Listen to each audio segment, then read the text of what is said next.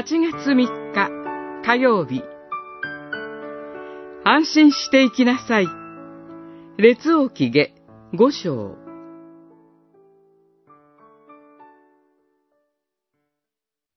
ナーマンは言った。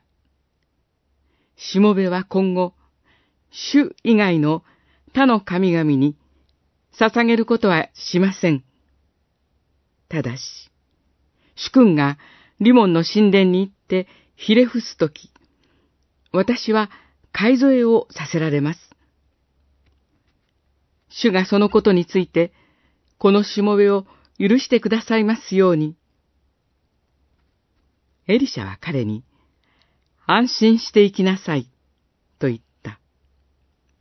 五章、十七節から十九節。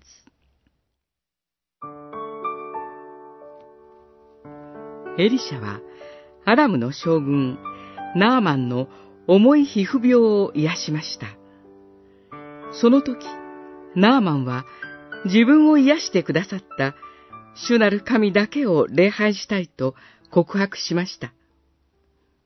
しかし、自分の主君が他の神を礼拝するとき、替え添え役をする将軍もひれ伏さねばならないので、それを許してくださいと願いました。ナーマンは、もう他の神ではなく、自分を癒してくださった主なる神だけを礼拝したいのです。偶像を拝んではならないという実会を学ぶ前から、もうこの神だけを礼拝したいという思いでいっぱいです。だから、ナーマンは職務上しなければならないことをしたくない。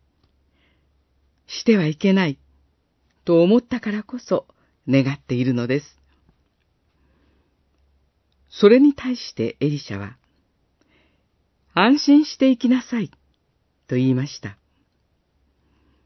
エリシャは、許可したわけでも、そのうちわかるだろうと思ったわけでもありません。あなたが願っている、主なる神との平安に向かっていきなさい、と言ったのです。